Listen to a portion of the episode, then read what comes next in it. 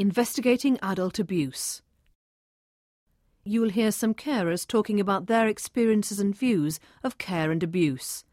First, we asked Penny and Jim, who both care for partners with complex health and social care needs, how they would define abuse and why they thought it might happen. When you're talking about adult abuse, I think it um, brings to mind bad treatment, being really unkind to people and physically pushing them and pulling them about because they can't do what you what you ask them to do. It's not so much, hopefully anyway, vicious attitudes from people, but uncaring attitudes, lack of training, lack of control of themselves, of things getting out of hand in in that respect, possibly or probably because of poor management and things sliding from little incidences into big ones. It seems to me that carers for uh, members of the family in their own home can also abuse the person that they're caring for, although I think perhaps it's it's on a slightly different level than what might go on between people who are clients and carer. I think the trouble is that where you've got a one to one in the family home, where there's a lot of repetition because of Alzheimer's or whatever, that frustration can enter in, tempers can get frayed. The day he really wandered off out of the garden was a bit of a shock. So after that, he shouldn't really be left on his own in the house, but sometimes you do have to go out. I mean, I can just go out to hang out the linen and he will have fallen over. You know, I don't have to go too far. So if I'm, say, nipping to the post office or the butcher or something, I do tend to lock the door if he's being a bit restless. And I think I personally always put safety above dignity. I mean, for years you tiptoe around people, being very careful not to upset them, to let them have as much say as possible in, in, in how their life is run. But there does come a time where you have to impose your will. As a carer, you're totally tied in to that person because they're not safe on their own because they forget what they've done a few moments ago. So she can have a meal half an hour later, she's forgotten she's had that meal and she's hungry again. She wants to have another meal over again. And it does also mean, because of the Alzheimer's, I think, is the cause of no interest in anything.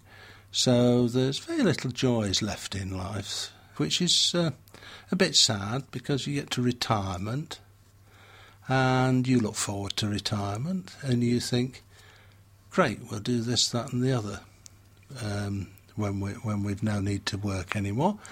But of course, you don't. You can't because the person you, who you're looking, uh, in this my case, my wife, is just not capable of um, doing these things.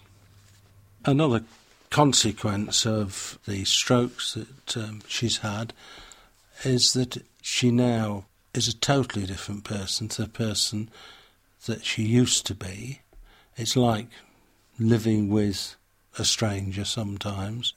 Not only is, is it just in attitude and outlook, but it's also that, that it brings about aggression from her, not only from the point of view of verbal aggression, but also physical aggression. I can well see that there are occasions when the carer needs to restrain the um, person that they're caring for which can leave possibly a bruise or some other minor damage um, in trying to hold somebody back. After all said and done, the person you came for, if it's a mental problem particularly, they're, at the end of the day, I suppose, not really responsible for what they are doing or saying, whereas you are. Finding out what's happened when something does go wrong can be difficult. Eric is 80 and his wife was admitted to residential care when he could no longer look after her at home. I happened to go in and talking to her, and I happened to get hold of her hand, as I usually do, and I said, What's a bandage all for? Then I looked again, and no bracelets. She said, I don't really know. Well, she didn't say that at all. It's what I could try to figure out is what she was saying. So I did ask one of the nurses, I said, what happened to Nancy's arm? Said, we think it was the bracelet that she had on and it must have got caught in the bedding or something. And oh, I said, strange, it happened in the bed. She's been wearing it for 30 odd years and never happened at home. Then I tried to say to Nancy, do you know how that happened? I saw getting nothing from it. I said, could somebody, have, and I did the actions, got hold of it and pulled it, which would could do that. And she says, she nodded her head. I said, well, that's why I did say to a nurse later when I went again, was it this magpie of yours that had a walking stick? Because we couldn't find Nancy's walking stick, it has a name and label on it. They looked everywhere, finally found it in the wardrobe of this lady that collects all sorts, cups, saucers. And I said to her, I reckon she saw the bracelet and just thought she could pull it off and it won't come off. You've got to undo it with a safety catch. And that could have caused those serrations. We consider how a situation like the one described by Eric might be investigated by following a discussion in which professionals address concerns about an older woman receiving residential care. We'll then explore some of the wider issues raised by this case. Hello, Family Protection Unit, can I help? Hello, John. Hi, it's David here. How oh, are hi, you? David. How are things? Okay, not too bad. Um, John, I was calling about the Willis case. Remember we spoke about it the other day? Um, could you go through it again? I Yeah. can't quite remember uh, Yeah. the details. Okay, it's this lady who's placed in uh, Hillside Residential Care Home. You know, you know the one that has uh, she has Alzheimer's disease, so she's obviously very mentally very frail. Um, but there are some particular concerns which uh, which are worrying us. It was Um, the bruising, wasn't it? I, Yeah, there, there, there are a number of issues. Um, there are bruising to, to wrists. a cut- She has a cut above her eye. Particular concern about rapid weight loss. She's been treated by the GP for a urinary uh, tract infection, and, and, and the, the district nurse who's visiting the home is um, informed by the GP of, of pressure ulcers. Sadly, I mean, there are a number of, of the concerns that the daughter-in-law is, is talking about, which are quite common in a residential home. For example, she's gone in and she's found the relative not wearing her own clothes, now wearing an incontinence pad, etc. I think we should meet, don't you, for a I do, strategy? yeah. I'm all right for two o'clock tomorrow. I Yeah, think no. we should meet sooner rather than later. Yeah, two o'clock will work for me. I'll talk to Mike and, uh, and Mary. Uh, Mike and Yeah, Mary's care. important. The the, um, the district nurse input is very important, isn't it? Yeah, absolutely. So, unless you hear from me, two o'clock tomorrow. Great. See you then. All right then. Bye. In the case in question, which is a composite case study based on actual events, the daughter in law of one of the residents in a small care home has contacted social services. Mike, a senior social worker, has organised a strategy meeting and invited other professionals to attend. Good afternoon, everybody. I'm Mike, social work manager for older people. I'm Mary, the primary care manager. I'm John from the Family Protection Unit, the police. I'm David, uh, manager of the Regulation Inspection Unit. Mary, um, your service has been involved from a nursing point of view with this lady for a little while, I think. Uh, can you summarise the issues that have been dealt with from your side of things? From the nursing point of view, the district nurse was called in because the GP had noted the pressure ulcers. So the district nurse carried out a full um, assessment on the patient, Mrs. Willis, and actually noted that there was certainly evidence of quite significant weight loss. That her appetite was actually very poor, her skin was very dry, she looked dehydrated. Um, she'd got a pressure ulcer on her left and right heel and one on her right hip. David, are we aware of any wider concerns about this establishment with other residents? Well, the specific concerns about resident care are related to, to Mrs. Willis, as we've discussed. The wider concerns are in relation to the proprietor, their suitability, uh, how they're managing this establishment, the concerns about their alleged drinking, their alleged uh, aggressive uh, behaviour, etc. So there are two elements to that. So obviously, if we have concerns about one particular individual, we obviously have to be worried about everyone else. Right. So we're talking about a joint investigation between regulation and inspection and the police. Yes. Do you just want to outline the key elements of what that's going to be for both of you? Yeah, I'll be meeting with the daughter-in-law, Mrs. Palmer, and obviously keeping her informed in terms of, of you know the fact we've met today and providing her with as much information as is possible within the context of, of the meeting we've had. She's concerned, as many people are, about their relatives living in a residential home.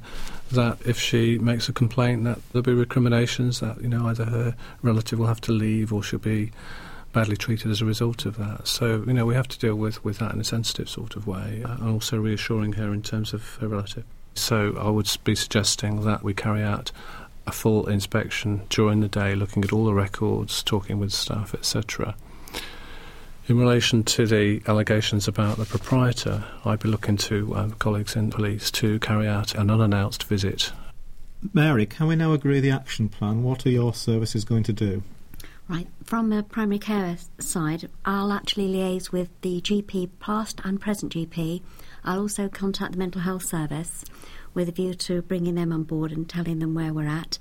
And I will discuss with the district nurse with a view to entering into the home to have all the patients properly assessed from a nursing perspective so we're quite clear on what the nursing requirements of these patients are, particularly Mrs. Willis.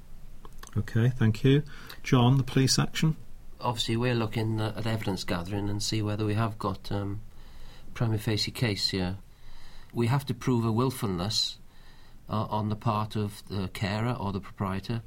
But um, under the Mental Health Act, this is uh, an offence with which um, seems appropriate. We, of course, need to prove um, that the resident concerned is um, a mentally disordered person. Alzheimer's, in fact, is an illness under that definition, so it's very appropriate. I'll link with Mary, ensure that we've got some evidence, probably in statement form, um, in regards to the bruising and the chronology of how she presented when she first uh, arrived at the residential home. Um, and in a similar way, we will, um, through Mary, speak to the GPs and uh, see if we can get statements from their records and probably look at whether we can photograph the bruises, especially on the wrists, to support any, any offences of uh, uh, willful ill treatment or neglect. Okay, from a social work point of view, I'll arrange for a full community care assessment to be undertaken by a social worker with uh, Mrs. Willis, and I think that's important to establish just exactly what her capabilities are, and that in turn might lead to a request for a full psychiatric assessment. Mm.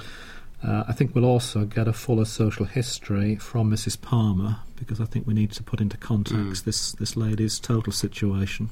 Yeah, and whether she's able to be spoken Yes. to individually. Yeah. Yes. Okay. The investigation will be over the next five working days. Is everybody happy that that's achievable? Yeah, I think we can get the, the evidence in hand in that time. Yes. Okay. We'll look to reconvene then after the completion of the investigation. That's good. Thank you, everybody. Thank you. From the Open University. For more information, go to www.open.ac.uk forward slash use.